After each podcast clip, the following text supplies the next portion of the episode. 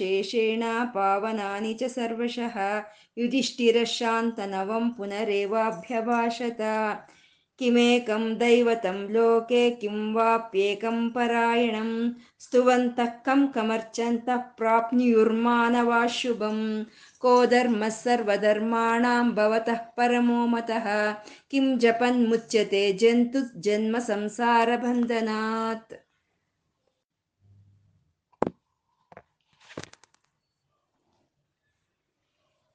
ಶಿವಾಯ ಗುರವೇ ನಮಃ.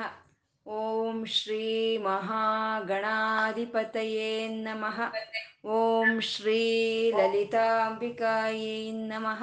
ವಾಗರ್ತಾವಿವ ಸಂಪೃತ್ತೌ ವಾಗರ್ತ ಪ್ರತಿಪತ್ತಯೇ. ಜಗತಃ ಪಿತರೌ ವಂದೇ ಪಾರ್ವತಿ ಪರಮೇಶ್ವರೌ. ಗು ವ್ಯಾ ಗುರುಬ್ರಹ್ಮ ಗುರುರ್ವಿಷ್ಣು ಗುರುದೇವೋ ಮಹೇಶ್ವರ. ಗುರುರ್ ಸಾಕ್ಷಾತ್ ಪರಬ್ರಹ್ಮ ತಸ್ಮೈ ಶ್ರೀ ಗುರುವೇ ನಮಃ. ವ್ಯಾಸ, ವ್ಯಾಸಾಯ ವಿಷ್ಣು ರೂಪಾಯ ವ್ಯಾಸ ರೂಪಾಯ ವಿಷ್ಣವೇ. ಶ್ರುತಿ ಸ್ಮೃತಿ ಪುರಾಣಾನಾಂ ಆಲಯಂ ಕರುಣಾಲಯಂ. ನಮಾಮಿ ಭಗವತ್ಪಾದ ಶಂಕರಂ ಲೋಕಶಂಕರಂ. ಅಜ್ಞಾನಾಂ ಜಾಹ್ನವೀತೀರ್ಥಂ ವಿದ್ಯಾತೀರ್ಥಂ ವಿವೇಕಿನಾಂ. ಸರ್ವೇಷಾಂ ಸುಖದಂ ತೀರ್ಥಂ ಭಾರತೀ ತೀರ್ಥಮಾಶ್ರಯೇ. ಶಿವಾಯ ವಿಷ್ಣು ರೂಪಾಯ ಶಿವಾಯ ನಮಃ. ಓಂ ನಮೋ ಭಗವತೆ ವಾಸುದೇವಾಯ. ಓಂ ಶ್ರೀ ಮಾತ್ರೇ ನಮಃ.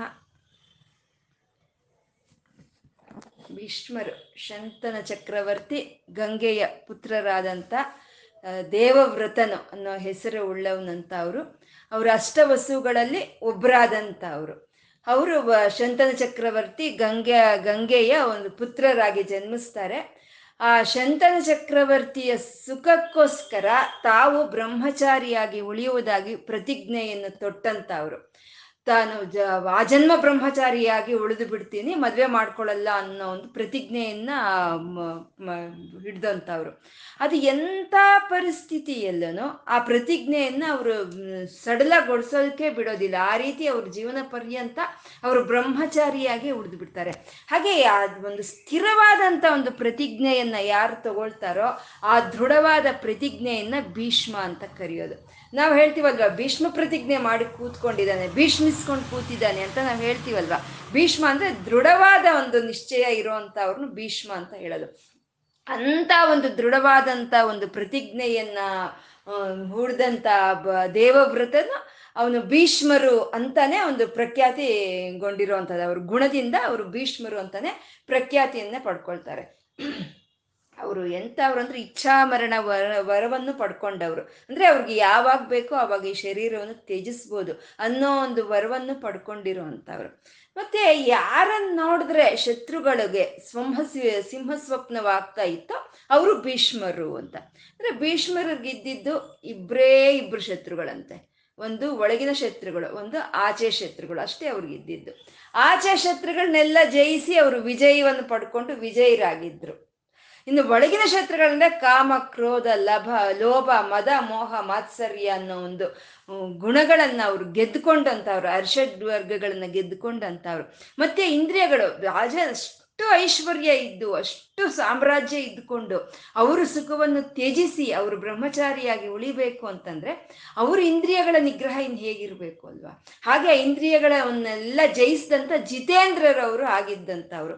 ಹತ್ತು ದಿನ ಆ ಮಹಾ ಕುರುಕ್ಷೇತ್ರ ಸಂಗ್ರಾಮದಲ್ಲಿ ಹತ್ತು ದಿನ ಸೈನ್ಯವನ್ನು ಮುಂದೂಡಿಸ್ಕೊಂಡು ಹೋದಂತ ವೀರರು, ಅವರು ಅವರು ಭೀಷ್ಮರು, ಅವರು ಭೀಷ್ಮಾಚಾರ್ಯರಾಗಿದ್ದಾರೆ. ಅವರು ಗುರುವಿನ ಸ್ಥಾನದಲ್ಲಿ ನಿಂತಿದ್ದಾರೆ. ಮತ್ತೆ ಶಿಷ್ಯ, ಆ ಶಿಷ್ಯ ಎಂತವ್ರು ಅಂದ್ರೆ ಧರ್ಮರಾಯ. ಅವ್ರ ಹೆಸರು ಯುಧಿಷ್ಠರ. ಆದ್ರೆ ಧರ್ಮರಾಯನು ಅಂತಾನೆ ಪ್ರಖ್ಯಾತಿಗೊಂಡಿರೋ ಅಂತದ್ದು ಯಾಕೆಂದ್ರೆ ಯಾವುದೇ ಒಂದು ಧರ್ಮಗಳನ್ನು ಕೇಳಿದ್ರು, ಈ ಕಿವಿಲ್ ಕೇಳಿ, ಈ ಕಿವಿಲ್ ಬಿಡೋ ಅಂತ ಸ್ವಭಾವ ಅಲ್ಲ. ಯಾವ ಧರ್ಮವನ್ನು ಕೇಳಿದ್ರು ಅದನ್ನ ಕ್ಷುಣ್ಣವಾಗಿ ಅದನ್ನ ಕೇಳಿಸ್ಕೊಂಡು ಅದನ್ನ ಆಚರಣೆ ಮಾಡ್ಕೊಳ್ತಾ ಇದ್ರಂತೆ. ಹಾಗಾಗಿ ಅವ್ರ ಗುಣದಿಂದ ಆ ಯುಧಿಷ್ಠರನು ಧರ್ಮರಾಯ ಅನ್ನೋ ಒಂದು ಪ್ರಖ್ಯಾತಿ ಪಡ್ಕೊಂಡಿರುವಂಥದ್ದು ಅವ್ರ ಧರ್ಮರಾಯನು ಅವನು ಇರ್ಲಿ ಅಥವಾ ಅರಣ್ಯವಾದ, ಅರಣ್ಯದಲ್ಲಿ ಇದ್, ಇದ್ರು ಸರಿ, ಎಲ್ಲ ಋಷಿ ಮುನಿಗಳು ಅವ್ರನ್ನ ಹುಡ್ಕೊಂಡು ಹೋಗ್ತಾ ಇದ್ರಂತೆ, ಧರ್ಮರಾಯನ ಹುಡ್ಕೊಂಡು ಹೋಗ್ತಾ ಇದ್ರಂತೆ. ಯಾಕೆಂದ್ರೆ ಅವ್ರು ನಮಗ್ ತಿಳಿದಿರೋ ಅಂಥ ಧರ್ಮಗಳನ್ನ, ನಮಗ್ ತಿಳಿದಿರೋ ಅಂಥ ಧರ್ಮ ಸೂಕ್ಷ್ಮಗಳನ್ನ ಧರ್ಮರಾಯನಿಗೆ ಉಪದೇಶ ಮಾಡೋಣ. ಆ ಧರ್ಮರಾಯನಿಗೆ ಉಪದೇಶ ಮಾಡಿದ್ರೆ ಅದಕ್ಕೆ ಸಾರ್ಥಕತೆ ಇರುತ್ತೆ. ಯಾಕೆಂದ್ರೆ ಅವನು ಚೆನ್ನಾಗಿ ಕೇಳಿಸ್ಕೊಂಡು ಅದನ್ನ ಅವನ ಜೀವನದಲ್ಲಿ ಅಳವಡಿಸ್ಕೊಳ್ತಾನೆ. ಹಾಗಾಗಿ ನಾವು ಉಪದೇಶ ಮಾಡುವಂತ ಧರ್ಮ ಸೂಕ್ಷ್ಮಗಳಾಗ್ಬೋದು, ಧರ್ಮ ಬೋಧನೆಗೆ ಸಾರ್ಥಕತೆ ಇರುತ್ತೆ ಅಂತ ಧರ್ಮರಾಜ್ ಹುಡುಕೊಂಡು ಹೋಗಿ ಅವರು ಅವನೆಲ್ಲಿದ್ರೆ ಅಲ್ಲಿ ಹೋಗಿ ಆ ಧರ್ಮವನ್ನು ಉಪದೇಶ ಮಾಡ್ತಾ ಇದ್ರಂತ ಅಂತ. ಅವನು ಧರ್ಮರಾಯನು. ಮತ್ತೆ ಯುಧಿಷ್ಠರ ಅಂತಂದ್ರೆ ಯುದ್ಧದಲ್ಲಿ ಸ್ಥಿರವಾಗಿ ನಿಲ್ಲವನು ಯುಧಿಷ್ಠರ ಅಂತ. ಅಂದ್ರೆ ಚಂಚಲತ್ವ ಇಲ್ದಲೇ ಇರೋನು. ಏನು ಯುದ್ಧ ಜೀವನದಲ್ಲಿ ಒಂದ್ಸಲಿನೋ ಎರಡು ಸಲಿನೋ ಬರುತ್ತೆ. ಆ ಒಂದ್ಸಲಿನೋ ಎರಡು ಸಲಿನೋ ಬಂದಂತ ಯುದ್ಧದಲ್ಲಿ ಒಂದು ಚಂಚಲ ಇಲ್ದಲೆ ಒಂದು ದೃಢವಾಗಿದ್ದಷ್ಟು ಮಾತ್ರಕ್ಕೆ ಯುಧಿಷ್ಠರ ಅಂತ ಇಡ್ಬೇಕಾ ಹೆಸರು ಅಂತಂದ್ರೆ ಜೀವನವೇ ಯುದ್ಧ, ಪ್ರತಿ ಕ್ಷಣವೂ ಯುದ್ಧವೇ. ಜೀವನದಲ್ಲಿ ಎಷ್ಟೋ ಲಾಭ, ನಷ್ಟಗಳು, ಕಷ್ಟ, ಸುಖಗಳು, ಸಂತೋಷ, ದುಃಖಗಳು, ಮತ್ತೆ ಸನ್ಮಾನ ಅವಮಾನಗಳು. ಎಷ್ಟೋ ಇರುತ್ತೆ ಇವು ಇದು ಪ್ರತಿ ಕ್ಷಣವೂ ಯುದ್ಧವೇ. ಅಂತ ಒಂದು ಲಾಭ ನಷ್ಟಗಳಲ್ಲಿ, ಕಷ್ಟ ಸುಖಗಳಲ್ಲಿ, ಸಂತೋಷ ದುಃಖದಲ್ಲಿ, ಸನ್ಮಾನ ಅವಮಾನಗಳಲ್ಲಿ ಎಲ್ಲ ಪರಿಸ್ಥಿತಿಯಲ್ಲೂ ಚಂಚಲವಾಗಿ ಇದ್ದರೆ ದೃಢವಾಗಿ ಇದ್ದಂಥ ಒಂದು, ಆ, ಧರ್ಮರಾಯನ ಯುಧಿಷ್ಠರನು, ಯುಧಿಷ್ಠಿರ ಅನ್ನೋದು. ಅಂತ ಒಂದು ಧರ್ಮರಾಯನಾದಂಥ ಅಂತ ಅವನು ಯುಧಿಷ್ಠರನ, ಅವನು ಶಿಷ್ಯನಾಗಿದ್ದಾನೆ. ಎಂಥ ಆಚಾರ್ಯರು, ಭೀಷ್ಮಾಚಾರ್ಯರು, ಎಂಥ ಶಿಷ್ಯ. ಧರ್ಮರಾಯನ ಶಿಷ್ಯ. ಇಂಥ ಸುಂದರವಾದಂಥ ಗುರು ಶಿಷ್ಯರ ಜೋಡಿ ಅದು.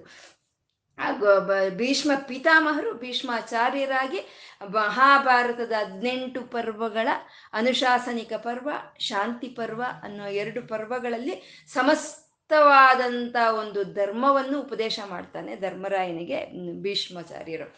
ಲೌಕಿಕವಾದಂಥ ಧರ್ಮಗಳು, ವ್ಯವಹಾರಿಕವಾದಂಥ ಧರ್ಮಗಳು, ರಾಜಧರ್ಮಗಳು, ಮೋಕ್ಷ ಧರ್ಮಗಳು ಆಪದ್ಧರ್ಮಗಳು, ಎಲ್ಲ ಧರ್ಮಗಳನ್ನು ಒಂದು ವೇದವನ್ನು ಆಧರಿಸ್ಕೊಂಡು, ವೇದವನ್ನು ಪ್ರಮಾಣವಾಗಿ ತಗೊಂಡು ಇರೋ ಹಾಗೆ ಎಲ್ಲ ಧರ್ಮಗಳನ್ನು ಕ್ಷೂಣವಾಗಿ ದ, ಧರ್ಮರಾಯನಿಗೆ ಉಪದೇಶ ಮಾಡ್ತಾರೆ. ಹಾಗೆ ಎಲ್ಲ ಧರ್ಮಗಳನ್ನು ಕೇಳಿದಂತ ಧರ್ಮ, ಧರ್ಮರಾಯನು ಕೇಳ್ತಾ ಇದ್ದಾನೆ, ಶ್ರುತ್ವ ಧರ್ಮಾಣ ಶೇಷೇಣ ಪಾವನಾನಿಚ ಸರ್ವಶಃ ಯುಧಿಷ್ಠಿರ ಶಾಂತನವಂ ಪುನರೇವಾಭ್ಯಭಾಷಿತ. ಶ್ರುತ್ವ ಧರ್ಮಾಣ ಶೇಷೇಣ.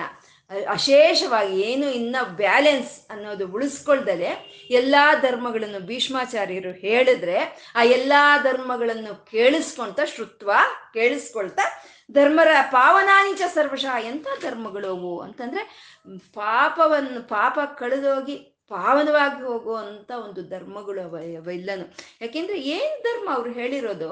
ನಿನ್ನ ಹತ್ರ ಇರೋ ದುಡ್ಡನ್ನ ನೀನು ಈ ಹೂಡಿಕೆ ಮಾಡು, ಈ ಶೇರ್ ಮಾರ್ಕೆಟ್ ಅಲ್ಲಿ ಹಾಕು. ನಿನ್ಗೆ ಇಷ್ಟು ದುಡ್ಡು ಬರುತ್ತೆ ಅಂತ ಹೇಳಿರೋ ಅಂತ ಧರ್ಮಗಳಲ್ಲ.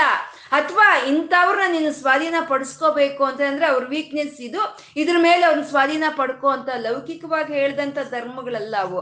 ಅವೆಲ್ಲ ವೇದವನ್ನು ಆಧರಿಸ್ಕೊಂಡು ಹೇಳಿದಂಥ ಧರ್ಮಗಳು. ಆ ಪರಮಾತ್ಮನ ಸಾಕ್ಷಾತ್ಕಾರವನ್ನು ಪಡ್ಕೊಳ್ಳೋ ಅಂತ ಒಂದು ಧರ್ಮಗಳು ಅಂತ ಒಂದು ಧರ್ಮಗಳೆಲ್ಲ ಏನಾಗುತ್ತೆ? ಪಾಪ ಕ್ಷಯವಾಗಿ ಪಾವನ ಅಂದ್ರೆ ಪುಣ್ಯ ಅಂತ ಬರುತ್ತೆ. ಅಂದ್ರೆ ಪುಣ್ಯ ಪಾಪ ಮಾಡಬೇಕು ಅನ್ನೋ ಬುದ್ಧಿ ಹೊರಟೋಗುತ್ತೆ. ಪುಣ್ಯ, ಆ ಪುಣ್ಯ ಮಾಡಬೇಕು ಅನ್ನೋ ಅಂತ ಬುದ್ಧಿನೇ ಬರುತ್ತೆ. ಯಾವಾಗ? ಅಂಥ ಧರ್ಮಗಳನ್ನ ನಾವು ಕೇಳ್ತಾ ಇರಬೇಕಾದ್ರೆ. ಅದಕ್ಕೆ ಯಾವಾಗಲೂ ಪಾಸಿಟಿವ್ ಥಿಂಕಿಂಗ್ ಇರಬೇಕು, ಒಳ್ಳೆ ವಿಷಯಗಳನ್ನ ನಾವು ಕೇಳ್ತಾ ಇರಬೇಕು ಅಂತ ದೊಡ್ಡವ್ರು ಹೇಳೋದು. ಒಬ್ಬ ಗುರು ಶಿಷ್ಯರು ಇರ್ತಾರೆ. ಆ ಶಿಷ್ಯನಿಗೆ ಗುರು ಹೇಳ್ತಾನೆ, ಸತ್ಯಮೇವ ಜಯತೆ ಅಂತ ಬರ್ದಿರೋ ಅಂತ ಒಂದು ಬೋರ್ಡನ್ನು ಕೊಡ್ತಾನೆ. ಕೊಟ್ಟು ನೀನು ಇದನ್ನ ದಿನ ಇದಕ್ಕೆ ಪೂಜೆ ಮಾಡು, ನಿಂಗೆ ತುಂಬ ಒಳ್ಳೇದಾಗುತ್ತೆ ಅಂತ ಹೇಳ್ತಾನೆ. ಬೋರ್ಡ್ ಪೂಜೆ ಮಾಡಿದ್ರೆ ಒಳ್ಳೇದಾಗುತ್ತೆ ಅಂದ್ರೆ ಬೋರ್ಡ್ಗೆ ಹೂವು ಹಾಕಿ ಪೂಜೆ ಮಾಡಿ ನಮಸ್ಕಾರ ಮಾಡಿದ್ರೆ ಒಳ್ಳೇದಾಗುತ್ತ? ಆದ್ರೆ ಆ ಗುರು ಹೇಳ್ತಾನೆ, ಆ ಗುರು ಹೇಳಿದ್ದನ್ನು ಶಿಷ್ಯ ಮಾಡ್ತಾನೆ. ದಿನಾ ಸತ್ಯಮೇವ ಜಯತೆ ಅನ್ನೋ ಒಂದು ಬೋರ್ಡ್ಗೆ ಒಂದೆರಡು ಹೂವು ಬಿಟ್ಟು ನಮಸ್ಕಾರ ಮಾಡ್ತಾ ಇರ್ತಾನೆ. ಒಂದು ದಿನ ಎಲ್ಲ ಹೋಗ್ಬೇಕು ಅಂತ ಹೋಗ್ತಾ ಇರ್ತಾನೆ. ಅವನು ಬಡವನೇ, ಅವನಿಗೆ ಊಟಕ್ಕೆ, ತಿಂಡಿಕ್ಕೆ ಸಿಕ್ಕೋದೆ ಕಷ್ಟವಾಗಿರುತ್ತೆ ಅಂತ ಬಡವನೇ ಅವನು. ಅವನು ಹೋಗ್ತಿದ್ರೆ ಆ ಎದುರುಗಡೆ ಇನ್ನೊಬ್ಬ ಹೋಗ್ತಾನೆ, ಅತೀ ಬಡವ. ಅಮ್ಮನಿಗೆ ಹುಷಾರಿಲ್ಲ. ಔಷಧಿ ತಗೋಬೇಕು ಅಂತ ಕೈಯಲ್ಲಿ ನೂರು ರೂಪಾಯಿ ಇಟ್ಕೊಂಡು ಅವನು ಮುಂದೆ ಹೋಗ್ತಾ ಇದ್ರೆ ಪಾಪ ಆ ಕೈಯಿಂದ ನೂರು ರೂಪಾಯಿ ಬಿದ್ದೋಗುತ್ತೆ. ಈ ಈ ಶಿಷ್ಯನ ಮುಂದೆನೆ ಬಿದ್ದೋಗುತ್ತೆ. ಅವನಿಗನ್ಸುತ್ತೆ ನೀವು ಒಂದು ನಿಮಿಷ ಅನ್ಸುತ್ತೆ, ಇವತ್ತಿನ ಊಟಕ್ಕೆ ಇಲ್ವಲ್ಲ ನಮಗೆ? ಈ ನೂರು ರೂಪಾಯಿ ತಗೊಂಡು ಹೋದ್ರೆ ಅವನೇಗೂ ನೋಡ್ಲಿಲ್ವಲ್ಲ? ಈ ನೂರು ರೂಪಾಯಿ ತಗೊಂಡು ಹೋದ್ರೆ ಎಷ್ಟು ಚೆನ್ನಾಗಿರುತ್ತೆ? ಅಂದ ತಕ್ಷಣ ಅನ್ಸುತ್ತೆ, ನಾನು ಇದು ತಗೊಂಡು ಹೋದ್ರೆ ಮನೆಗೆ ಅಮ್ಮ ಕೇಳ್ತಾಳೆ, ಇನ್ನೂರು ರೂಪಾಯಿ ಎಲ್ಲಿ ಅಂತ. ಆವಾಗ ನಾನು ಸುಳ್ಳು ಹೇಳಬೇಕಾಗುತ್ತೆ. ಆದ್ರೆ ದಿನಾ ನಾನು ಸತ್ಯಮೇವ ಜಯತೆ ಅನ್ನೋ ಬೋರ್ಡ್ಗೆ ನಾನು ಹೂವಾಕಿ ನಾನು ನಮಸ್ಕಾರ ಮಾಡ್ತಾ ಇದ್ದೀನಲ್ವಾ? ಹಾಗಾಗಿ ನಾನು ಅಸತ್ಯವನ್ನು ಹೇಳಬಾರ್ದು, ಸತ್ಯವನ್ನೇ ಹೇಳಬೇಕು ಅಂತ ಹೇಳಿ ಆ ಒಂದು ಬಡವನಿಗೆ ಕರೆದು ದುಡ್ಡು ಬಿಸಾಕೊಂಡಿದೀಯಪ್ಪ ತಗೋ ಅಂತ ನೀನು ಹೋಗಿ ಕೊಟ್ಟು ಕಳಿಸ್ತಾನಂತೆ. ಹಾಗೆ ಯಾವಾಗಲೂ ಒಳ್ಳೆಯ ಮಾತುಗಳನ್ನು ಕೇಳ್ತಾ ಇದ್ರೆ ನಮ್ಮ ಪಾಪಗಳು ಕ್ಷಯವಾಗಿ ಹೋಗುತ್ತೆ. ಪಾಪ ಮಾಡಬೇಕು ಅನ್ಸೋದಿಲ್ಲ. ಮಿಗಿಲಾಗಿ ನಾವು ಪಾವನರಾಗ್ತೀವಿ. ಅಂತ ನಮ್ಮ ಪಾಪಗಳೆಲ್ಲ ಕಳೆದು ಹೋಗಿ ನಮಗೆ ಒಂದು ಪಾವನವಾಗುವಂತ ಒಂದು ಧರ್ಮಗಳನ್ನೆಲ್ಲ ಕೇಳಿದಂತ ಧರ್ಮರಾಯನು, ಯುಧಿಷ್ಠಿರನು ಪುನರೇವಾಭ್ಯಭಾಷಿತ ಅಂತ ಇದ್ದಾರೆ. ಅಂದ್ರೆ ಮಾತಾಡ್ತಾ ಇದ್ದಾನೆ ಅಂತ. ಅಂದ್ರೆ ಇಲ್ಲಿವರೆಗೂ ಏನ್ ಮಾಡ್ದ ಧರ್ಮರಾಯ? ಮಾತಾಡ್ಲಿಲ್ಲ. ಭೀಷ್ಮಾಚಾರ್ಯರು ಹೇಳ್ತಾ ಇದ್ರೆ ಹೇಳಿದ್ದನ್ನ ಏಕಾಗ್ರತೆಯಿಂದ ಕೇಳಿಸ್ಕೊಳ್ತಾ ಇದ್ದೆ. ಮಧ್ಯದಲ್ಲಿ ಒಂದು ಮಾತು ಆಡಿಲ್ಲ. ಎಲ್ಲ ಕೇಳಿಸ್ಕೊಳ್ತಾ ಇದ್ದ. ಇದೇ ಒಳ್ಳೆಯ ಒಂದು ಯಾರಾದ್ರೂ ಒಂದು ನಾಲ್ಕು ಮಾತು ಹೇಳುವಾಗ ಮಧ್ಯದಲ್ಲಿ ನಾವು ಮಾತಾಡಬಾರ್ದು. ಅದನ್ನ ಕೇಳಿಸ್ಕೋಬೇಕು. ಅದೇ ನಮ್ಗೆ ಮಹಾಭಾರತ ಹೇಳ್ಕೊಡೋದು, ಹೆಜ್ಜೆ ಹೆಜ್ಜೆಗೆ ಹೇಳ್ಕೊಡೋದು. ಕೇಳಿಸ್ಕೋಬೇಕು, ಮಧ್ಯದಲ್ಲಿ ಮಾತಾಡಬಾರ್ದು. ಹಾಗೆ ಭೀಷ್ಮಾಚಾರ್ಯರು ಎರಡು ಪರ್ವಗಳಲ್ಲಿ ಧರ್ಮವನ್ನು ಬೋಧನೆ ಮಾಡಿದ್ರೆ ಒಂದು ಮಾತು ಆಡ್ದಲೆ ಕೇಳಿಸ್ಕೊಂಡಂತ ಧರ್ಮರಾಯನು ಇವಾಗ ಪುನರೇ ಅಭ್ಯಾಭಾಷಿತ ಪುನರೇ ಅಭ್ಯಾಭಾಷಿತ ಇವಾಗ ಮಾತಾಡ್ತಾ ಇದ್ದಾನೆ ಅಂತ. ಯಾಕೆಂದ್ರೆ ಅವನಿಗೆ ಕೆಲವು ಅನುಮಾನಗಳು ಬರೋದಕ್ಕೆ ಶುರುವಾಯಿತು. ಇದನ್ನ ಪ್ರ, ಪ್ರಥಮವಾಗಿ ಭೀಷ್ಮಾಚಾರ್ಯರು ಹೇಳಿದ್ರು ಏನು ತಿಳ್ಕೊಳ್ದಲೇ ಇದ್ರೆ, ಧರ್ಮ ಏನು, ಯಾವ್ದೇನು ಅಂತ ತಿಳ್ಕೊಳ್ದಲೇ ಇದ್ರೆ ನಮ್ಗೆ ಒಂದೇ ಸಂದೇಹ ಇರುತ್ತೆ. ಅದ್ರಲ್ಲಿ ಏನಿದೆಯೋ ಅನ್ನೋ ಒಂದೇ ಒಂದು ಸಂದೇಹ ಇರುತ್ತೆ. ನಾವು ತಿಳ್ಕೊಳಕ್ ಹೋಗ್ತಾ ಇದ್ರೆ, ತಿಳ್ಕೊಳಕ್ ಹೋಗ್ತಾ ಇದ್ರೆ ನಮ್ಗೆ ಸಂದೇಹಗಳು ಅನೇಕವಾಗಿ ಬರ್ತಾ ಇರುತ್ತೆ. ಹಾಗೆ ಇವಾಗ ಎರಡು ಪರ್ವಗಳಲ್ಲೆಲ್ಲ ಸ ಧರ್ಮಗಳನ್ನು ತಿಳ್ಕೊಂಡ, ಇವಾಗ ಸಂದೇಹಗಳು ಅನ್ನೋದು ಶುರುವಾಯಿತು. ಇವಾಗ ಪ್ರಶ್ನೆಗಳನ್ನ ಕೇಳೋದಕ್ಕೆ ಶುರು ಮಾಡ್ಕೊಂಡಿದ್ದಾನೆ ಧರ್ಮರಾಯನು ಭೀಷ್ಮಾಚಾರ್ಯರಿಗೆ, ತಾತ, ನನಗೆ ಕೆಲವು ಅನುಮಾನಗಳು, ಪ್ರಶ್ನೆಗಳಿದೆ, ಅದಕ್ಕೆ ಉತ್ತರ ಕೊಡು ನೀನು ಅಂತ ಧರ್ಮರಾಯನು ಭೀಷ್ಮಾಚಾರ್ಯರಿಗೆ ಕೇಳ್ತಾ ಇದ್ದಾನೆ. ಕಿಮೇಕಂ ದೈವತಂ ಲೋಕೆ, ಕಿಂವಾಪ್ಯೇಕಂ ಪರಾಯಣಂ ಸ್ತುವಂತಕ್ಕಂ ಸಮರ್ಚಂತ ಪ್ರಾಪ್ನ್ಯೂರ್ಮಾನವಾ ಶುಭಂ. ಕೋಧರ್ಮ ಸರ್ವಧರ್ಮಾಣ ಭವತಃ ಪರಮೋ ಮತಃ, ಕಿಂ ಜಪನ್ ಮುಚ್ಚತೆ ಜಂತು ಜನ್ಮ ಸಂಸಾರ ಬಂಧನಾತ್. ಅಂತ ಕೇಳ್ತಾ ಇದ್ದಾನೆ. ಅಂದ್ರೆ ಇದರಲ್ಲಿ ಆರು ವಿಧವಾದ ಪ್ರಶ್ನೆಗಳು ಇಲ್ಲಿ ಧರ್ಮರಾಯನು ಭೀಷ್ಮಾಚಾರ್ಯರು ಕೇಳ್ತಾ ಇದ್ದಾರೆ. ಕಿಮೇಕಂ ದೈವತಂ ಲೋಕೆ ಕಿಂವಾಪ್ಯೇಕಂ ಪರಾಯಣಂ ತಸ್ತುವಂತಕ್ಕಂ ಸ್ತುವಂತಕ್ಕಂ ಕಮರ್ಚಂತ ಪ್ರಾಪ್ನಿರ್ಮಾನವ ಶುಭಂ, ಕೋಧರ್ಮ ಸರ್ವಧರ್ಮಾಣ ಭವತಃ ಪರಮೋಮತಃ ಕಿಂ ಜಪನ್ ಮುಚ್ಚತೆ ಜಂತು ಜನ್ಮ ಸಂಸಾರ ಬಂಧನಾಥ್ ಆರು ವಿಧವಾದ ಪ್ರಶ್ನೆಗಳನ್ನ ಇಲ್ಲಿ ಭೀಷ್ಮಾಚಾರ್ಯರಿಗೆ ಶಿಷ್ಯನಾದಂಥ ಧರ್ಮರಾಯನು ಕೇಳ್ತಾ ಇದ್ದಾನೆ. ಈ ಕೇಳೋದ್ರಲ್ಲಿ ಯಾವುದು ಒಂದು ಕುತೂಹಲ ಅಂತ ಇಲ್ಲ ಕುತೂಹಲಕ್ಕೆ ಕೇಳ್ತಾ ಇಲ್ಲ. ಇವಾಗ ಯಾರಾದ್ರೂ ಹೇಳ್ತಾ ಇದ್ರೆ ನಾವು ಅದರಿಂದ ಏನು ಕಲಿಯೋ ಅಂತ ಕುತೂಹಲನೂ ನಮ್ಗಿರೋದಿಲ್ಲ. ನಾವು ಕಲಿಯೋ ಪ್ರಯತ್ನನೂ ಮಾಡಲ್ಲ. ಸುಮ್ಮನೆ ಕುತೂಹಲಕ್ಕೆ ಹ್ಞೂ ಏನದು? ಅದೇನ್ ಇವಾಗ? ಅಂತ ನಾವು ಕೇಳ್ತೀವಿ. ಕುತೂಹಲಕ್ಕೆ ಕೇಳ್ತೀವಿ. ಆದ್ರೆ ಧರ್ಮರ ಯಾವುದು ಕುತೂಹಲಕ್ಕೆ ಕೇಳ್ತಾ ಇಲ್ಲ. ಅದನ್ನ ತಿಳ್ಕೋಬೇಕು ಅನ್ನೋ ಒಂದು ಆರ್ತಿ, ಒಂದು ತಪನೆ ಅನ್ನೋದು. ಅದು ಅದರಲ್ಲಿ, ಆ ಪ್ರಶ್ನೆಗಳಲ್ಲಿ ಒಂದು ಕಾಣಿಸ್ತಾ ಇರೋವಂಥದ್ದು ಅಂತ ಅದ್ಭುತವಾದ ಆರು ಪ್ರಶ್ನೆಗಳನ್ನ ಹಾಕ್ತಾ ಇದ್ದಾನೆ. ಈ ಆರು ಪ್ರಶ್ನೆಗಳೇ ಮುಂದೆ ಭೀಷ್ಮಾಚಾರ್ಯರು ಹೇಳೋ ಅಂತ ವಿಷ್ಣು ಸಹಸ್ರನಾಮಕ್ಕೆ ಪುನಾದಿಯಾಗಿರುವಂಥದ್ದು ಇವನು ಕೇಳಿದ ಆರು ಪ್ರಶ್ನೆಗಳಿಗೆ ಬದಲಾಗಿ ಪುನಾದಿಯಾಗಿ ಸಾವಿರ ನಾಮಗಳ ವಿಷ್ಣು ಸಹಸ್ರನಾಮ ಅನ್ನೋದು ನಮಗೆ ಬರೋ ಅಂತ ಒಂದು ಪ್ರಶ್ನೆಗಳನ್ನ ಈ ಧರ್ಮರಾಯನು ಭೀಷ್ಮಾಚಾರ್ಯರಿಗೆ ಕೇಳ್ತಾ ಇದ್ದಾರೆ. ನಮಗೆ ಪ್ರಶ್ನೆಗಳು ಅನ್ನೋದು ಸಂಪೂರ್ಣ ಚೆನ್ನಾಗಿ ಅರ್ಥ ಆಗ್ಬೇಕು ನಮಗೆ. ಪ್ರಶ್ನೆಗಳು ಚೆನ್ನಾಗಿ ಅರ್ಥ ಆದ್ರೆ ಸಮಾಧಾನಗಳು ಹಾಗೂ ಭೀಷ್ಮರು ಆಚಾರ್ಯರಾಗಿ ಏನು ಸಮಾಧಾನ ಕೊಡ್ತಾರೆ ಅನ್ನೋದು ನಮಗೆ ಚೆನ್ನಾಗಿ ಅರ್ಥ ಆಗುತ್ತೆ. ಸಮಾಧಾನ ಯಾವಾಗ ಚೆನ್ನಾಗಿ ಅರ್ಥ ಆಗುತ್ತೋ ವಿಷ್ಣು ಸಹಸ್ರನಾಮ ಅನ್ನೋದು ಚೆನ್ನಾಗಿ ಅರ್ಥ ಆಗುತ್ತೆ. ಆವಾಗ ಆ ವಿಷ್ಣು ಸಹಸ್ರನಾಮದಿಂದ ನಮ್ಗೆ ಸಿಕ್ಕುವಂತ ಒಂದು ಪರಮಾನಂದ ಅನ್ನೋದು ನಮಗೆ ಸಿಕ್ಕುತ್ತೆ. ಅಂತ ಸುಂದರವಾದಂಥ ಆರು ಪ್ರಶ್ನೆಗಳನ್ನು ಧರ್ಮರಾಯನು ಭೀಷ್ಮಾಚಾರ್ಯರಿಗೆ ಕೇಳ್ತಾ ಇದ್ದಾನೆ. ಆರು ಪ್ರಶ್ನೆಗಳು ಏನು ಅನ್ನೋದು ನಾವು ನೋಡೋಣ. ಕಿಮೇಕಂ ಕಿಮೇಕಂ ದೈವತಂ ಲೋಕೆ. ತಾತ ಹೇಳು, ಈ ಪ್ರಪ, ಈ ಲೋಕದಲ್ಲಿ ಒಂದೇ ಒಂದು ದೇವ್ರನ್ನ ಹೇಳು ನೀನು. ಯಾವ್ದಾದ್ರು ಒಂದು ದೇವ್ರನ್ನ ಹೇಳು. ಕಿಮ್, ಏಕಂ. ಒಂದೇ ಒಂದು ದೇವ್ರನ್ನ ಹೇಳು. ಹತ್ತು ಹತ್ತು ದೇವ್ರನ್ನ ಹೇಳ್ಬೇಡ ಮತ್ತೆ ನೀನು. ಒಂದೇ ಒಂದು ದೇವ್ರನ್ನ ಹೇಳು ಅಂತ ಇಲ್ಲಿ ಕೇಳ್ತಾ ಇದ್ದಾರೆ. ಅಂದ್ರೆ ಲೋಕೆ ಅಂತಂದ್ರು. ಲೋಕೆ ಅಂತಂದ್ರೆ ಈ ಲೋಕ. ಈ ಭೂಲೋಕದಲ್ಲಿ ಇರುವಂತ ಯಾವ್ದಾದ್ರು ಒಂದು ದೇವ್ರ ಹೆಸರು ನೀನ್ ಹೇಳು ಅಂತನ ಕೇಳಿದ್ರು ಧರ್ಮರಾಯರ. ಅಥವಾ ಹದ್ನಾಲ್ಕು ಭೂನಗಳಲ್ಲಿ ಇರುವಂತ ಒಂದು ದೇವತೆಗಳಲ್ಲಿ ಯಾವುದಾದ್ರೂ ಒಂದು ದೇವತೆಯ ಹೆಸರು ಹೇಳು ನೀನು ಅಂತ ಕೇಳಿದ್ರ ಅಂತಂದ್ರೆ ಅಲ್ಲ. ಇಲ್ಲಿ ಲೋಕೆ ಅಂತಂದ್ರೆ ಈ ವೇದದಲ್ಲಿ, ಶಾಸ್ತ್ರಗಳಲ್ಲಿ ಪ್ರತಿ ಒಂದು ಅಕ್ಷರಕ್ಕೂ ಪ್ರತಿಯೊಂದು ಪದಕ್ಕೂ ಗಾಢವಾದಂಥ ಒಂದು ಅರ್ಥ ಅನ್ನೋದಿರುತ್ತೆ ಗಾಢವಾದಂಥ ಅರ್ಥ ಇರುತ್ತೆ. ಇಲ್ಲಿ ಲೋಕೆ ಅಂತಂದ್ರೆ ಸಂಸ್ಕೃತದಲ್ಲಿ ಲುಕ್ ಅಂತ. ಲುಕ್ ಅನ್ನೋ ಧಾತುವಿಂದ ಬಂದಿರೋ ಅಂಥದ್ದೇ ಆ ಲೋಕೆ ಅನ್ನೋದೇ. ಲುಕ್ ಅಂದ್ರೆ ನೋಡೋದು.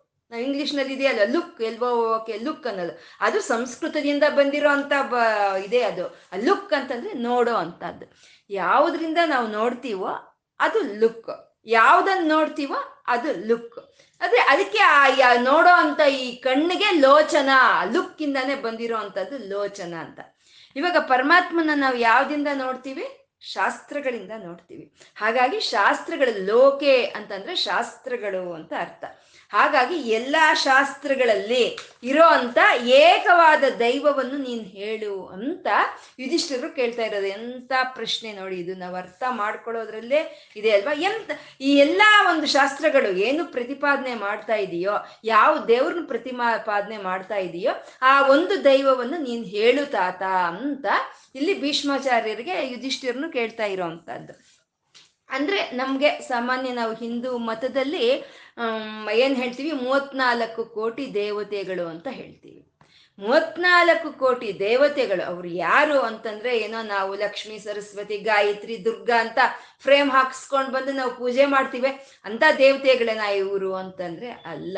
ಈ ಮೂವತ್ನಾಲ್ಕು ಕೋಟಿ ಶಕ್ತಿಗಳು ಹೀಗೆ ಈ ಒಂದು ಈ ಭೂಮಿ ಹೀಗೆ ನಿಂತಿರೋದಕ್ಕೆ, ಈ ಒಂದು ಈ ಪ್ರಕೃತಿ ಹೀಗೆ ಇರೋದಕ್ಕೆ, ಈ ಸಮಸ್ತ ಭುವನಗಳು ಪ್ರಕಟವಾಗಿರೋದಕ್ಕೆ ಯಾಕೆ ನಮ್ಮ ಈ ಶರೀರ ಹೀಗೆ ನಿಂತಿದೆ ಅಂದ್ರೆ ನಮ್ಮ ಶರೀರ ಉಸಿರಾಡ್ತಾ ಇದೆ. ನಾವು ಮಾತಾಡ್ತಾ ಇದ್ದೀವಿ, ನಾವು ಕೇಳಿಸ್ಕೊಳ್ತಾ ಇದ್ದೀವಿ, ನಾವು ನಡೀತಾ ಇದ್ದೀವಿ, ನಾವು ಬದುಕಿದ್ದೀವಿ ಅಂತ ಅಂದ್ರೆ ಈ ಮೂವತ್ನಾಲ್ಕು ಕೋಟಿ ಶಕ್ತಿಗಳು ಕೆಲಸ ಮಾಡಿದ್ರೆ ನಮ್ಮ ಈ ಶರೀರ ಅನ್ನೋದು ಈ ರೀತಿ ಇದೆ, ಈ ಶರೀರ ಅನ್ನೋದು ಮುಂದೆ ಚಲನವಾಗ್ತಾ ಇದೆ ಅಂತ. ಸಾಮಾನ್ಯ ನಮ್ಗೆ ಯಾರು ಒಳ್ಳೇದ್ ಮಾಡ್ತಾರೋ ಅವರೆಲ್ಲ ದೇವರಲ್ವಾ? ಹಾಗೆ ಈ ಶರೀರವನ್ನು ನಡೆಸ್ಕೊಂಡು ಹೋಗ್ತಾ ಇರುವಂತ ಶಕ್ತಿಗಳೆಲ್ಲ ದೇವತೆಗಳು ಅಂತ ಹೇಳಿ ಮೂವತ್ನಾಲ್ಕು ಕೋಟಿ ದೇವತೆಗಳು ನಮಗೆ ಅಂತ ನಮ್ಮ ಋಷಿ ಮುನಿಗಳು ಹೇಳಿರೋ ಅಂತದ್ದು ಅಂತ ಆ ಮೂವತ್ನಾಲ್ಕು ಕೋಟಿ ದೇವತೆಗಳಲ್ಲಿ ಒಬ್ಬನಾದ ದೇವನು ಯಾರು ಅಂತ ಕೇಳಲಿಲ್ಲ. ಧರ್ಮರಾಯನು, ಭೀಷ್ಮಾಚಾರ್ಯರಿಗೆ. ಮೂವತ್ನಾಲ್ಕು ಕೋಟಿ ದೇವತೆಗಳಿಗೂ ಕಾರಣವಾಗಿ ಯಾರಿದಾನೋ? ಆ ಒಬ್ಬ ದೇವನು ಯಾರು ಅಂತ ನೀನು ಹೇಳು ತಾತ ಅಂತ ಇಲ್ಲಿ ಕೇಳ್ತಾ ಇರೋವಂಥದ್ದು ಕಿಂಬ ಕಿಮೇಕಂ ದೈವತಂ ಲೋಕೆ. ಈ ಲೋಕದಲ್ಲಿ ಏಕವಾದಂಥ ದೇವರು ಯಾರು ಅನ್ನೋದನ್ನ ಕೇಳ್ತಾ ಇದ್ದಾರೆ. ಅಂದ್ರೆ ಆ ಏಕ ಏಕತ್ವ ಎಲ್ಲ ಕಡೆ ಅವನೇ ತುಂಬಿಕೊಂಡಿದ್ದಾನೆ. ಎಲ್ಲರಲ್ಲೂ ಅವನೇ ಇದ್ದಾನೆ ಅನ್ನೋ ಒಂದು ಆ ಏಕತ್ವವನ್ನು ನಾವು ತಿಳ್ಕೊಳ್ಳೋ ಅಂಥದ್ದೇ ಗಮ್ಯ. ಹಾಗೆ ಆ ಏಕತ್ವ ಎಲ್ಲರಲ್ಲೂ ಇರುವಂತ ಆ ಮಹಾದೇವನು, ಆ ಒಬ್ಬನೇ ದೇವನು ಯಾರು ಹೇಳುವಂತ ಮೊದಲನೆಯ ಪ್ರಶ್ನೆಯಾಗಿ ಇಲ್ಲಿ ಯುಧಿಷ್ಠರನು ಭೀಷ್ಮಾಚಾರ್ಯರಿಗೆ ಕೇಳ್ತಾ ಇರೋವಂಥದ್ದು ಕಿಮೇಕಂ ದೈವತಂ ಲೋಕೆ ಹೇಳು ಅಂತ. ಕಿಂವಾಪ್ಯೇಕಂ ಪರಾಯಣಂ ಅಂತ ಇದ್ದಾರೆ. ಕಿಂವಾಪ್ಯೇಕಂ ಪರಾಯಣಂ. ಪರಾಯಣಂ ಅಂತಂದ್ರೆ ಪ್ರಯಾಣ. ಪ್ರಯಾಣ, ನಾವು ಒಂದು ಊರಿಗೆ ಹೋಗ್ಬೇಕು ಅಂತಂದ್ರೆ ಪ್ರಯಾಣ ಮಾಡ್ತೀವಿ ಅಲ್ವಾ? ಆ ಪ್ರಯಾಣಕ್ಕೆ ಗುರಿ ಏನು? ಆ ಊರೇ. ಹಾಗೆ ಕಿಂವಾಪ್ಯಕಂ ಪರಾಯಣಂ. ಮನುಷ್ಯರು, ಮನುಷ್ಯ ಜೀವನ ತಾಳಿದಂಥವ್ರು, ಅವ್ರ ಗುರಿ ಏನು? ಅವ್ರ ಪರಾಯಣ ಏನು? ಅವ್ರ ಗುರಿ ಏನು? ಅದು ಯಾವನ್ನ ಆಶ್ರಯಿಸ್ಕೋಬೇಕು? ಅದನ್ನ ನೀನು ಹೇಳು ತಾತ ಅಂತ ಹೇಳ್ತಾ ಇದ್ದಾರೆ. ನಾಲ್ಕು ಹೇಳ್ಬೇಡ.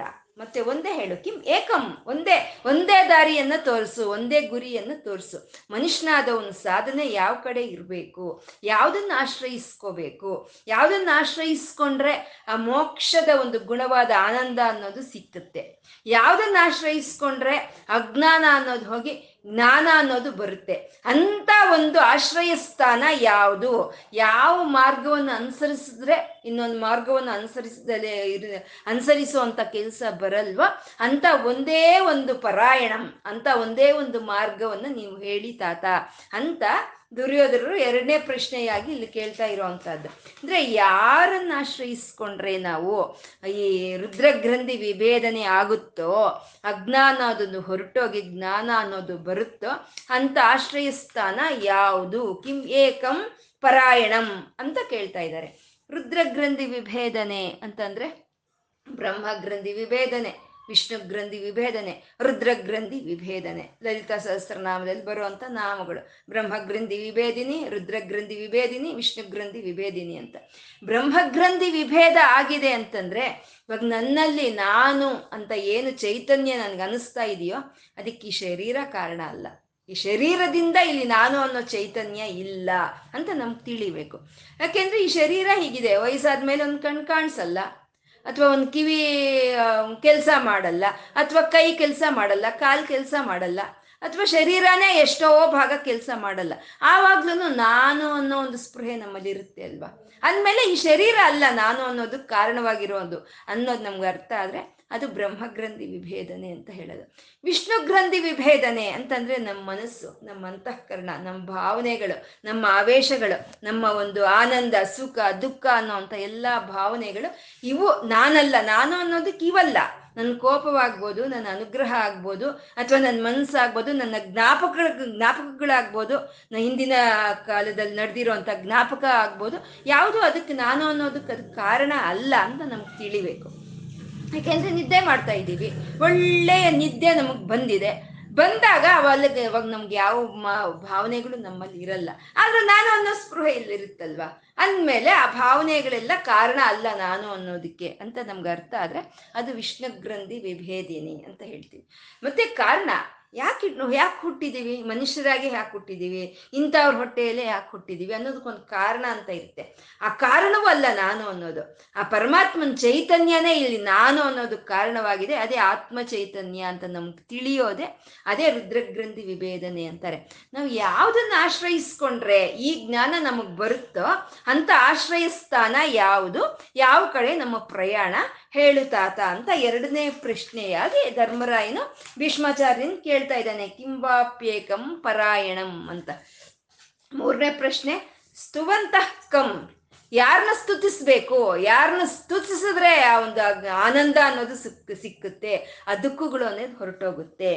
ಕಮರ್ಚಂತ ಪ್ರಾಪ್ನಿಯುರ್ ಮಾನವ ಶುಭಂ ಯಾರನ್ನ ಅರ್ಚಿಸೋದ್ರಿಂದ ಭಾವದಿಂದ ಆಗ್ಬೋದು ಅಥವಾ ಬಾಹ್ಯವಾಗಿ ಆಗ್ಬೋದು, ಭಾವಮುಲೋನ ಭಾವ ಬಾಹ್ಯಮುನಂದುನು ಅನ್ನೋ ಹಾಗೆ ಭಾವನೆ ಅಂತರ್ಮುಖವಾಗಿ ಆಗ್ಬೋದು, ಬಹಿರ್ಮುಖವಾಗಿ ಆಗ್ಬೋದು.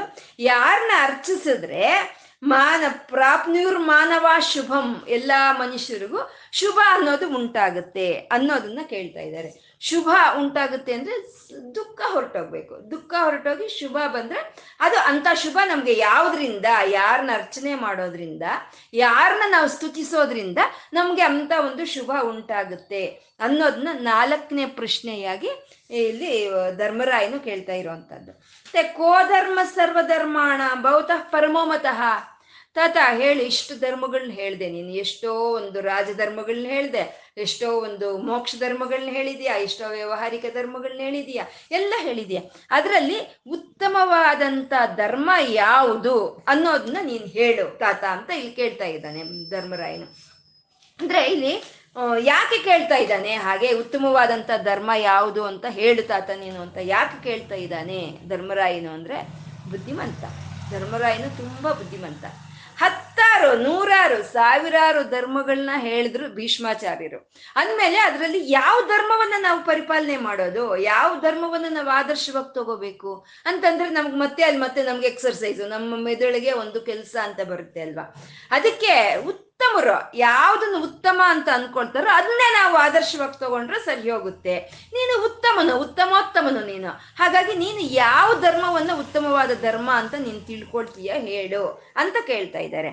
ಯಾಕೆ ಅಂದ್ರೆ ಯಶ್ನ ಪ್ರ, ಯಕ್ಷನ ಪ್ರಶ್ನೆಗಳಿಗೆ ಸಮಾಧಾನ ಹೇಳುವಾಗ ಧರ್ಮರಾಯರು ಹೇಳಿರ್ತಾರೆ, ನೀನು ಯಾವ ಒಂದು ಧರ್ಮವನ್ನ ಪರಿಪಾಲನೆ ಮಾಡಿದ್ರೆ ಉತ್ತಮ ಅಂತ ನೀನು ಅನ್ಕೊಳ್ತಾ ಇದೀಯಾ ಅಂತ ಕೇಳಿದ್ರೆ ಉತ್ತಮವಾದಂಥವ್ರು, ಮಹಾತ್ಮರು ಯಾವ ಧರ್ಮವನ್ನ ಅನುಸರಿಸ್ತಾರೋ ಆ ಧರ್ಮವನ್ನು ನಾವು ಅನುಸರಿಸೋದೇ ಉತ್ತಮ ಅಂತ ನಾನು ಅನ್ಕೊಳ್ತೀನಿ ಅಂತ ಹೇಳಿರ್ತಾನೆ ಅಲ್ಲಿ. ಇಲ್ಲಿ ಭೀಷ್ಮರು, ಉತ್ತಮರು ಅವ್ರ ಮನಸ್ಸಲ್ಲಿ ಏನಿದೆ ಅಂತ ತಿಳ್ಕೊಂಡ್ಬಿಟ್ರೆ ಅದೇ ಧರ್ಮವನ್ನು ನಾನು ಪರಿಪಾಲನೆ ಮಾಡ್ಬೋದು ಅನ್ನೋ ಒಂದು ಬುದ್ಧಿವಂತಿಕೆಯಿಂದ ತಾತ ನಿನ್ನ ಮನಸ್ಸಲ್ಲಿ ಏನಿದೆ ಹೇಳು, ಯಾವ ಧರ್ಮವನ್ನು ನೀನು ಉತ್ತಮವಾದಂಥ ಧರ್ಮ ಅಂತ ನೀನು ಅನ್ಕೊಳ್ತಾ ಇದೀಯಾ ಅಂತ ಧರ್ಮರ ಇಲ್ಲಿ ಪ್ರಶ್ನೆ ಮಾಡ್ತಾ ಇದ್ದಾರೆ, ಐದನೇ ಪ್ರಶ್ನೆ. ಮತ್ತೆ ಇಲ್ಲಿ ಪರಮೋಮತಃ ಅಂತ ಅಂದ್ರು. ಪರಮೋಮತಃ ಅಂತಂದ್ರೆ, ಮತ ಅಂತಂದ್ರೆ ನಾವು ಹೇಳ್ಕೊಳ್ಳೋ ಹಂಗ ಒಂದು ಕುಲ, ಒಂದು ಜಾತಿ ಅಂತ ಅಲ್ಲ. ಅಭಿಮತ, ನಿನ್ನ ಅಭಿಮತ ಏನು ಅಂತೀವಿ? ಅಂದ್ರೆ ನಿನ್ನ ಮನಸ್ಸಲ್ಲಿ ಏನಿದೆ ಹೇಳು ಅಂತ ಹೇಳೋ ಅಂತದ್ದು. ಇವಾಗ ಓಟ್ ಕೇಳಕ್ ಬಂದಾಗ ಮತ ಕೇಳಕ್ ಬರ್ತಾರೆ ಅಂತ ಹೇ, ಅಂತ ಕೇಳ್ತಾರಲ್ವ? ಅಂದ್ರೆ ನಮ್ಮ ಮನ್ಸಲ್ಲಿ ಏನಿದೆ ಅಂತ ಹೇಳು ಅಂತ ಕೇಳೋ ಅಂತದ್ದು. ಹಾಗೆ ನಿನ್ನ ಮನಸ್ಸಿನಲ್ಲಿ ಇಷ್ಟು ಧರ್ಮಗಳಲ್ಲಿ ಯಾವ ಧರ್ಮ ಉತ್ತಮವಾಗಿರುವಂತಹದ್ದು ಅಂತ ನೀನು ಅನ್ಕೊಳ್ತಾ ಇದೀಯಾ? ಹೇಳು ತಾತ ಅಂತ ಇಲ್ಲಿ ಐದನೇ ಪ್ರಶ್ನೆಯಾಗಿ ಧರ್ಮರಾಯರು ಕೇಳ್ತಾ ಇರುವಂತಹದ್ದು. ಕಿಂ ಜಪನ್ ಮುಚ್ಚತೆ ಜಂತುರ್ ಸಂಸಾರ ಬಂಧನ ಅಂತ ಇದ್ದಾರೆ. ಯಾರನ್ನ ಜಪಿಸೋದ್ರಿಂದ ಈ ಸಂಸಾರ ಬಂಧನಗಳು ಬಿಟ್ಟು ಹೋಗುತ್ತೆ ಅನ್ನೋದನ್ನ ಕೇಳ್ತಾ ಇದ್ದಾರೆ. ಇಲ್ಲಿ ಕಮರ್ಚಂತ ಪ್ರಾಪ್ನಿಯುರ್ ಮಾನವ ಶುಭಂ ಅಂತ ಕೇಳೋದ್ರಲ್ಲಿ ಧರ್ಮಾರ್ಥ ಕಾಮಗಳನ್ನು ಕೇಳಿದ್ರು. ಅಂದ್ರೆ ಇಹಲೋಕಕ್ಕೆ ಬೇಕಾಗಿರೋ ಅಂತ ಒಂದು ಎಲ್ಲಾ ಭೋಗಗಳು ಯಾವ ರೀತಿ ಸಿಕ್ಕುತ್ತೆ ಅಂತ ಕೇಳಿದ್ರು. ಇದರಲ್ಲಿ ಕಿಂ ಜಪನ್ ಮುಚ್ಚತೆ ಜಂತುರ್ ಜನ್ಮ ಸಂಸಾರ ಬಂಧನಾತ್ ಅಂತ ಕೇಳೋದ್ರಲ್ಲಿ ಪುರುಷಾರ್ಥಗಳಲ್ಲಿ ಕೊನೆಯದಾದಂಥ ಮೋಕ್ಷ.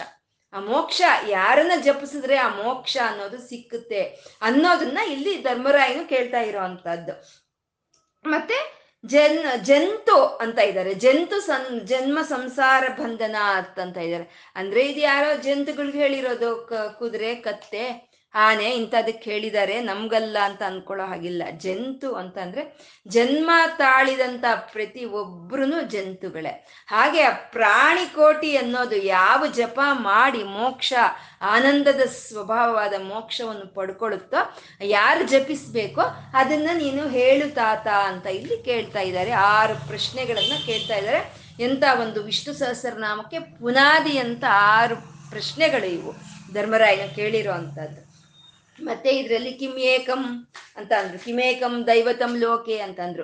ಕಿಮೇಕಂ ಆ ಕಿಮೇಕ ಕಿಂವಾಪ್ಯೇಕಂ ಪರಾಯಣಂ ಏಕಂ ಏಕಂ ಅಂತ ಹೇಳಿದ್ರು. ಅಂದ್ರೆ ಇಲ್ಲಿ ಏಕಂ ಏಕಂ ಅಂತ ಹೇಳಿರೋ ಅಂತದ್ರಲ್ಲಿ ಅದನ್ನ ನಾವು ಗಮನಾರ್ಹ ಗಮನಿಸ್ಕೋಬೇಕಾಗಿರೋ ಅಂತ ಒಂದು ವಿಷಯ ಏಕಂ ಅಂತಂದ್ರೆ. ಏಕಂ ಅಂತಂದ್ರೆ ಅದ್ವಿತೀಯನಾದಂಥ ಬ್ರಹ್ಮನೇ ಅವನೇ ಏಕಂ. ಏಕಂ ಅದ್ವಿತೀಯಂ ಬ್ರಹ್ಮ ಅಂತ ನಾವು ಹೇಳ್ಕೊಂಡಿದ್ದೀವಿ ಅಲ್ವಾ? ಆ ಏಕನು ಅಂದ್ರೆ ನಮ್ಗೆ ಕಾಣಿಸ್ತಾ ಇರೋ ಪ್ರಕೃತಿಯಲ್ಲಿ ಆಗ್ಬೋದು, ಅಥವಾ ಈ ಪ್ರಕೃತಿಗೋಸ್ಕರ, ನಮ್ಮ ಶರೀರಕ್ಕೋಸ್ಕರ ಒಂದು ಕೆಲಸ ಮಾಡ್ತಾ ಇರುವಂತ ಶಕ್ತಿಗಳಲ್ಲಾಗ್ಬೋದು, ಎಲ್ಲಾದ್ರಲ್ಲೂ ವ್ಯಾಪಿಸ್ಕೊಂಡಿರೋ ಅವನು ಅವನು ಒಬ್ಬನೇ. ಅವನ್ ಬಿಟ್ರೆ ಎರಡನೇ ಅವನು ಇಲ್ಲ ಅನ್ನೋದೇ ಅದ್ವಿತೀಯ. ಅದೇ ಏಕಂ ಅಂತ.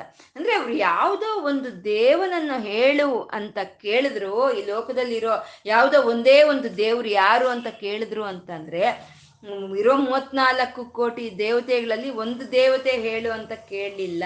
ಅಥವಾ ಯಾವುದೋ ಒಂದು ದೇವತೆ ಯಾವ ದೇವತೆ ಉತ್ತಮವಾದವನು ಅಂತ ಕೇಳಿದ್ರು ಅಂತಂದ್ರೆ ನಮ್ಮನೆ ದೇವರು ಲಕ್ಷ್ಮೀನಾರಾಯಣ, ಲಕ್ಷ್ಮೀನಾರಾಯಣನೇ ಉತ್ತಮನು ಅಂತ ಹೇಳೋದು. ಅಥವಾ ನಮ್ಮನೆ ದೇವರು ವೆಂಕಟರಮಣ, ವೆಂಕಟರಮಣನೇ ಉತ್ತಮನು ಅಂತ ಹೇಳೋ ಅಂತದ್ದು. ನಂಜುಂಡೇಶ್ವರ ಅವನೇ ಉತ್ತಮನು ಅಂತ ಹೇಳೋ ಅಂತದ್ದಲ್ಲ.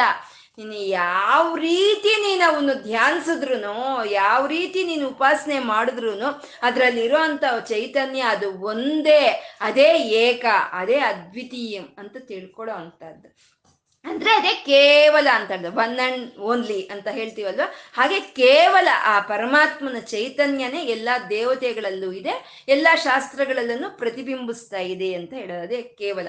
ಆ ಕೇವಲತ್ವವನ್ನ ತಿಳ್ಕೊಳ್ಳೋದೇ ಕೈವಲ್ಯ ಅಂತ ಹೇಳೋದು. ಆ ಕೈವಲ್ಯವನ್ನು ತಿಳ್ಕೊಳ್ಳೋ ಅಂಥದ್ದೇ ಈ ಮನುಷ್ಯನ ಜೀವನಿಗೆ ಪರಮ ಸಾರ್ಥಕವಾದಂಥ ಗುರಿ ಅಂತ ಹೇಳೋದು. ಪರಮಾತ್ಮ ತಿಳ್ಕೊಳ್ಳೋದೇ ಅದು ಸಾರ್ಥಕವಾದಂಥ ಗುರಿ. ಅದೇ ಅಂತಿಮವಾದ ಗುರಿನೂ ಅದೇನೆ. ಪರಮಾತ್ಮನ ತಿಳ್ಕೊಳ್ಳೋ ಅಂಥದ್ದೇ ಅಂತಿಮವಾದಂಥ ಗುರಿ. ಇವಾಗ ನಾವು ಹೇಳ್ತೀವಿ, ಮಗಳಿಗೆ ಮದುವೆ ಆಗ್ಬೇಕು ಮಗನ ಕೆಲಸ ಸಿಕ್ಬೇಕು ಮನೆ ಆಗ್ಬೇಕು. ಎಲ್ಲ ಆಗೋಗ್ಬಿಟ್ರೆ ರಾಮಕೃಷ್ಣ ಅಂತ ನಾವು ಅನ್ಕೊಳ್ತೀವಿ. ಅನ್ಕೊಂಡು ಇದ್ ಬಿಡ್ತೀವಿ ಅಂತ ನಾವು ಹೇಳ್ತಾ ಇರ್ತೀವಿ, ಅಲ್ವಾ? ಅಂದ್ರೆ ಈ ಮಗಳಿಗೆ ಮದ್ವೆ ಆಗೋದು ಮಗನ ಕೆಲಸ ಸಿಕ್ಕೋದು, ಮನೆ ಕಟ್ಟೋದು, ಇವ್, ಇವೆಲ್ಲ ಅಂತಿಮವಾದಂಥ ಗುರಿ ಅಂತಿಮವಾದಂಥ ಗುರಿ ಭಗವನ್ನ ಸ್ಮರಣೆನೆ ಅನ್ನೋದು ನಮ್ಗೆ ತಿಳಿದಿದೆ. ತಿಳಿದಿದ್ದು ನಾವು ಕೊನೆಗೆ ರಾಮಕೃಷ್ಣ ಅಂತ ಇದ್ಬಿಡ್ತೀವಿ ಅಂತ ಹೇಳ್ತಾ ಇದ್ದೀವಿ ನಾವು. ಆದರೆ ಯಾಕೆ ಹೇಳ್ತಾ ಇದ್ದೀವಿ ಅಂತ ತಿಳಿಯಲಿಲ್ಲ ಅಂದ್ರೆ ಮನೆ ಕಟ್ಟೋದು, ಮದುವೆ ಮಾಡೋದು ಇದು ಅಲ್ಲ. ನಾವು ಫೈನಲಿ ನಾವು ತಲುಪಬೇಕಾಗಿರೋ ಅಂಥದ್ದು ಆ ಪರಮಾತ್ಮನ ಒಂದು ಇರುವಿಕೆಯನ್ನು ನಾವು ತಿಳ್ಕೊಳ್ಳೋ ಅಂಥದ್ದನ್ನೇ ಅದೇ ಕೈವಲ್ಯ ಪದವಿ ಅಂತ ಹೇಳೋ ಅಂಥದ್ದು. ಅಂತ ಆ ಕೈವಲ್ಯ, ಆ ಏಕತ್ವ ಎಲ್ಲದರಲ್ಲೂ ಇರುವಂತ ಸರ್ವ ವ್ಯಾಪಕನೋ ಅವನೇ ಅವನೊಬ್ಬನೇ ಇದ್ದಾನೆ ಅಂತ ತಿಳ್ಕೊಳ್ಳೋ ಅಂಥ ಜ್ಞಾನವನ್ನು ಕೊಡೋ ಅಂಥ ಒಂದು ಗ್ರಂಥವೇ ವಿಷ್ಣು ಸಹಸ್ರನಾಮ ಅನ್ನೋದು ವಿಷ್ಣು ವಿದ್ಯೆ ಅಂತ ಹೇಳೋದು. ಈ ವಿಷ್ಣು ಸಹಸ್ರನಾಮ, ಆ ಎಲ್ಲಾದ್ರಲ್ಲೂ ಅವನೇ ಇದ್ದಾನೆ, ಅವನೊಬ್ಬನೇ ಇದ್ದಾನೆ ಅನ್ನೋ ಒಂದು ಜ್ಞಾನವನ್ನು ನಮಗೆ ಕೊಡೋ ಅಂಥ ಒಂದು ಗ್ರಂಥವಾಗಿದೆ ಇದು. ಹಾಗೆ ಆ ಒಂದು ಸರ್ವಮಯನು, ಎಲ್ಲರಲ್ಲೂ ಇರುವಂಥವನು, ಎಲ್ಲ ಕಡೆ ವ್ಯಾಪಿಸ್ಕೊಂಡಿರುವಂಥ ಪರಮಾತ್ಮನನ್ನ ಅಜ ಧ್ಯಾನದಿಂದ ಆಗ್ಬೋದು, ಜಪದಿಂದ ಆಗ್ಬೋದು, ಒಂದು ಸ್ತೋತ್ರದಿಂದ ಆಗ್ಬೋದು. ಅವನ್ನ ನಾವು ಮನಸ್ಸಿಟ್ಟು ಭಕ್ತಿಯಿಂದ ನಾವು ನೆನೆಸ್ಕೊಳ್ಳೋ ಅಂಥದ್ನೇ ಅದನ್ನೇ ಪರಾಯಣೆ ಅಂತ ಹೇಳ್ತಾರೆ. ಇಲ್ಲಿ ಯಾರು ಪ್ರಶ್ನೆಗಳನ್ನು ಕೇಳದಂತ ಈ ಧರ್ಮರಾಯನಿಗೆ ಗುರುಗಳು ಧರ್ಮವೇತ್ತರಾದಂಥ ಭೀಷ್ಮಾಚಾರ್ಯರು ಏನು ಉತ್ತರವನ್ನು ಕೊಡ್ತಾರೆ ಅನ್ನೋದನ್ನ ನಾವು ಮುಂದಿನ ಭಾಗದಲ್ಲಿ ತಿಳ್ಕೊಳ್ಳೋಣ. ಯಾಕೆ ಅಂದರೆ ಪ್ರಶ್ನೆ ಫಸ್ಟ್ ಅರ್ಥ ಆಗ್ಬೇಕಲ್ವ? ನಮಗೆ ಚೆನ್ನಾಗಿ ಅರ್ಥ ಆಗಬೇಕು. ಪ್ರಶ್ನೆ ಚೆನ್ನಾಗಿ ಅರ್ಥ ಆದ್ರೆ ಸಮಾಧಾನ ಚೆನ್ನಾಗಿ ಅರ್ಥ ಆಗುತ್ತೆ. ನಾವು ನಾವು ಸ್ಟೂಡೆಂಟ್ಸ್ ಆಗಿದ್ದಾಗ ನಾವು ನಮಗೆ ಕ್ವಶನ್ ಪೇಪರ್ ಕೊಟ್ಟರೆ ಟೀಚರ್ ಏನು ಹೇಳ್ತಿದ್ರು? ಮೊದಲು ಫಸ್ಟ್ ಪ್ರಶ್ನೆಗಳೆಲ್ಲ ಚೆನ್ನಾಗಿ ಓದ್ಕೊಳ್ಳಿ ಪ್ರಶ್ನೆಗಳನ್ನೆಲ್ಲ ಚೆನ್ನಾಗಿ ಅರ್ಥ ಮಾಡ್ಕೊಳ್ಳಿ, ಆಮೇಲೆ ಸಮಾಧಾನ ಬರೀರಿ ಅಂತ ಹೇಳ್ತಿದ್ರಲ್ವ ಹಾಗೆ ಇವಾಗ ಧರ್ಮರಾಯನ ಕೇಳ್ದಂತ ಯಾರು ಪ್ರಶ್ನೆಗಳನ್ನ ನಾವು ಚೆನ್ನಾಗಿ ಅರ್ಥ ಮಾಡ್ಕೊಂಡ್ರೆ ಮುಂದಿನ ಒಂದು ಭಾಗದಲ್ಲಿ ಭೀಷ್ಮಾಚಾರ್ಯರು ಹೇಳೋ ಅಂಥ ಸಮಾಧಾನಗಳು ನಮಗೆ ಅರ್ಥ ಆಗುತ್ತೆ ಅಂತ ಹೇಳ್ಕೊಳ್ತಾ, ಇವತ್ತೇನು ಹೇಳ್ಕೊಂಡಿದೀವೋ ಅದನ್ನ ಕೃಷ್ಣನಿಗೆ ಸಮರ್ಪಣೆ ಮಾಡ್ಕೊಳ್ತಾ ಲಕ್ಷ್ಮೀನಾರಾಯಣನಿಗೆ ನನ್ನ ನಮಸ್ಕಾರಗಳನ್ನು ಸ್ವೀಕಾರ ಮಾಡುತ್ತಂದೆ ಅಂತ ಕೇಳ್ಕೊಳ್ಳೋಣ. ಸರ್ವಂ ಶ್ರೀ ಲಲಿತಾರ್ಪಣಮಸ್ತು.